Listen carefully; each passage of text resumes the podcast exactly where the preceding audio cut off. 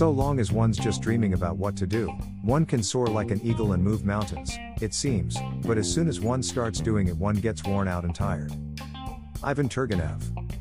Earlier in the week, I was driving to a crosstown ballet class, or maybe it was a sports practice or perhaps a martial arts class. Hard to keep track these days. I was listening, as I often do, to sports talk radio. They were discussing successful coaches at the college and pro level and how they approach their jobs. It was mildly interesting but served primarily as a distraction to the ever maddening traffic. As such, I was only half listening. One of the guests, for the life of me I have no idea who, started talking about his brother-in-law, a successful Division 1 coach who had been coaching for several decades. He told how that when he observed him out and about, people whom he just met would often inquire about what business he was in. His answer was always the same. I'm in the people business. I immediately let loose with a Good lord. And switch the dial. I hate that kind of slogan slinging. Yes, it's probably a bit of a character flaw. But for some reason, the phrase stuck with me. As the evening progressed, I found myself dissecting it in my head, turning it over, and trying to find the flaw.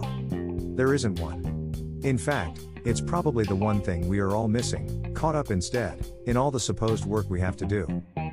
Education policy over the past several decades has increasingly become rooted in programs and technology. High quality instructional materials, software platforms, tutors, and other snazzy memes have taken over, while the one true core element has been shuffled to the background relationships. All of the hiccups in the world is not going to cover the lack of an authentic relationship. You can fool yourself all day long, standing at podiums in DC touting your inventiveness and commitment, but in the end, without relationships, it's all going to fall flat. The inverse is that a teacher who has built an authentic relationship with a student could take the Boy Scout handbook and use it to teach that student to read. Some may think that I'm just referencing student slash teacher relationships, but it's more than that. It's relationships between all invested parties, administrators, parents, teachers, students, the community, and even legislators. The greater the strength of those relationships, the greater the likelihood of success. Previous MNPS Director of Schools Shawn Joseph held a retreat for central office folks to plan for the coming year. There was a lot of discussion of grandiose ideas and accomplishments that they would collectively achieve. Finally, one brave educator, in a move that probably sealed his fate with the district, stood and voiced the previously unacknowledged elephant in the room nobody trusted anybody else. That lack of trust wafted throughout the district and infected every stakeholder.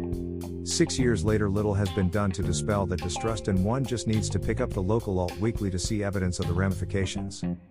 Oh, we've got 14 signature initiatives at MNPS, but none of them address the importance of relationships in order to bring them to fruition. All of them are rooted in programs or doing something to people instead of with them. MNPS isn't alone in this fallacy. Every new superintendent begins their tenure with a promise of creating a five year strategic plan. Let's forget that most are going to last less than three years, and ask how any plan will come to fruition without a lack of stakeholder buy in. I long to hear a new leader vow to forge relationships and create trust where none existed, and then follow up on it. Last week I asked an administrator why I hadn't received a follow up call from a principal regarding my child. Well, I'm sure she meant to, he replied, but that afternoon she had three meetings and was unable to do so. Fine and good, and I respect that, but school ain't in the business of meetings or PowerPoints, and you don't get accolades for the number of either that you create. We are in the business of people, and that doesn't just mean the young ones, the sooner we remember that, the better we'll all be. Retake Blues. Over the last couple of years, the subject of allowing students to retake a test if they don't score well initially has become more prevalent. Some folks absolutely hate the idea. Those that fall into that camp tend to begin conversations with, back in my day. The argument is that since kids know they'll get another opportunity, they don't take the initial exam as seriously as they should, and hence they don't burn the middle night oil to the level of our expectation in preparation for the sacred event. That's not my take. I'm a huge proponent of retakes, partially because I'm all about mastery as opposed to measuring a child's ability to take a test. I'm all about taking a test, finding out where you are weak, addressing that weakness, and moving forward. In my eyes, having every kid score a 100 after three retakes is preferable to administrating a test where half fail and are burdened with that score for the rest of the semester. To me, one feels punitive while the other works toward continuous improvement. Today's reality is that as an adult, there is not a single exam that I am required to take where I am not afforded the opportunity for a retake. Most of my professional licensing tests are pass slash fail, there is no extra incentive if I receive a 95 versus an 85, as long as I secure 80%. I realize that for colleges and universities, it's harder to sort kids if you don't have individualized grades, but who's that really serving? MNPS. As a district sees the value of a retake, but apparently not to the level of devising a uniform district policy. In this case, each school is given the freedom, or autonomy, to create its own policy. Thus, it should be no surprise to anyone that school policy varies widely from school to school. Some schools make it a policy that everyone can retake an assessment. Some schools require remediation before a retake. Some schools require retakes to be taken at the end of the semester. Some make a cutoff of 75%, and some 85%. Some require that the score on the retake be averaged with the previous score, while others take the higher of the two. This unsurprisingly leads to a great deal of confusion. This should be something of interest to the district's Executive Director of Equity and Diversity Ashford Hughes because I would argue that the lack of a uniform policy works to undermine equity. Especially in light of the district's high mobility rate. As kids apply to magnet schools and advanced education opportunities, their grades come into play. How can you compare grades between schools if there is no uniformity in how they are calculated? We recognize that it's nearly impossible to qualify grades in separate districts, but shouldn't we be able to do so inter-district? especially in a district that puts so much focus on equity. Once again, and let me say it loudly so the ones in the back can hear, you can't have data driven conversations if the data isn't valid. Just comparing a bunch of numbers does not suffice to meet the standard of being driven by data. The lack of a uniform policy only serves to invalidate the data. Legislation blues. Recently, Tennessee's Commissioner of Education Penny Schwinn announced that the Department of Education, despite the legal requirement, would not be releasing letter grades for schools. This is an interesting development that raises numerous questions. Some of which we've already explored, but some need further explanation. First, some clarity. The department is going to release A and F grades, just no B, C, or D scores. If she didn't release the F scores, the state would not be in compliance with federal law. Hard to get a gig with a USDO when your previous employer is not in compliance with federal law. One unanswered question remains on whose authority is she suspending the law? I've seen it argued that the commissioner has the power to suspend any law she chooses, though I can't seem to find it codified anywhere. But let's assume it's true. If she has the power to suspend state law, then she has the ability to suspend laws relating to recently CRT and library books, right? Instead, she expands the latter to include individual classroom libraries, and pretends like the other doesn't exist. In a recent Chalkbeat TN piece, author Marta Aldrich makes some salient points. Greater than removing reading materials to comply with a state law would be an ironic twist for a state that has been trying for years to help its children become better readers. Greater than Greater than only one third of Tennessee fourth graders earned a proficient reading score in 2019 on the most recent national tests conducted by the National Assessment of Educational Progress, also called the Nation's Report Card. Greater than. Greater than in Memphis, home to the state's largest district, nearly 80% of students aren't reading at grade level. Greater than greater than the same legislature that passed the governor's library proposal, dubbed the Age Appropriate Materials Act, approved a raft of measures the prior year aimed at improving students' literacy skills. It would certainly be helpful if Schwinn would wave her magic wand and suspend the law here, right? We'll be visiting this more next week, but Tendo has announced today that they will not be taking over any schools next year. In doing so, Commissioner Schwinn offered some further clarification on the AF grades and why she made the move to suspend. According to the Tennessean, greater than the school letter grades legislation passed in 2016 and was set to take effect for the 2017 18 school year, but has since been delayed. While the department can receive a federal waiver for the letter grade pause, the legislation requires the grades be assigned annually, department officials said. Greater than. Greater than some lawmakers, as well as superintendents, were part of the department's decision to halt the grades, the department said Friday. Greater than greater than and while lawmakers lowered testing participation rate requirements to 80% for the 2020-21 school year, the impact of the lowered rate of participation on the state's letter grade system could not have been known at the time, department officials said Friday. Greater than greater than officials said they saw significant discrepancies across the state both between and within school districts last week when grade calculations began. Greater than Greater than department officials said the pause on letter grades did not have to do with traditionally low performing schools receiving higher letter grades relative to their traditionally high performing counterparts. Officials again pointed to the impact of the participation rates on the school grading system. Okay, that's going to take a minute to unpack. I'd love to know who the legislators and superintendents were. Let's name some names. Also, if you believe that part about traditionally lower achieving districts receiving higher marks, you also probably still suffer from the illusion that TISA wasn't crafted to facilitate vouchers. Schwinn also contends the following. Greater than when Tennessee Department of Education Commissioner Penny Schwinn announced a pause on school grades, she said the decision was due to the number of students taking the tests, or participation rates, rather than a decision based on the validity of testing data.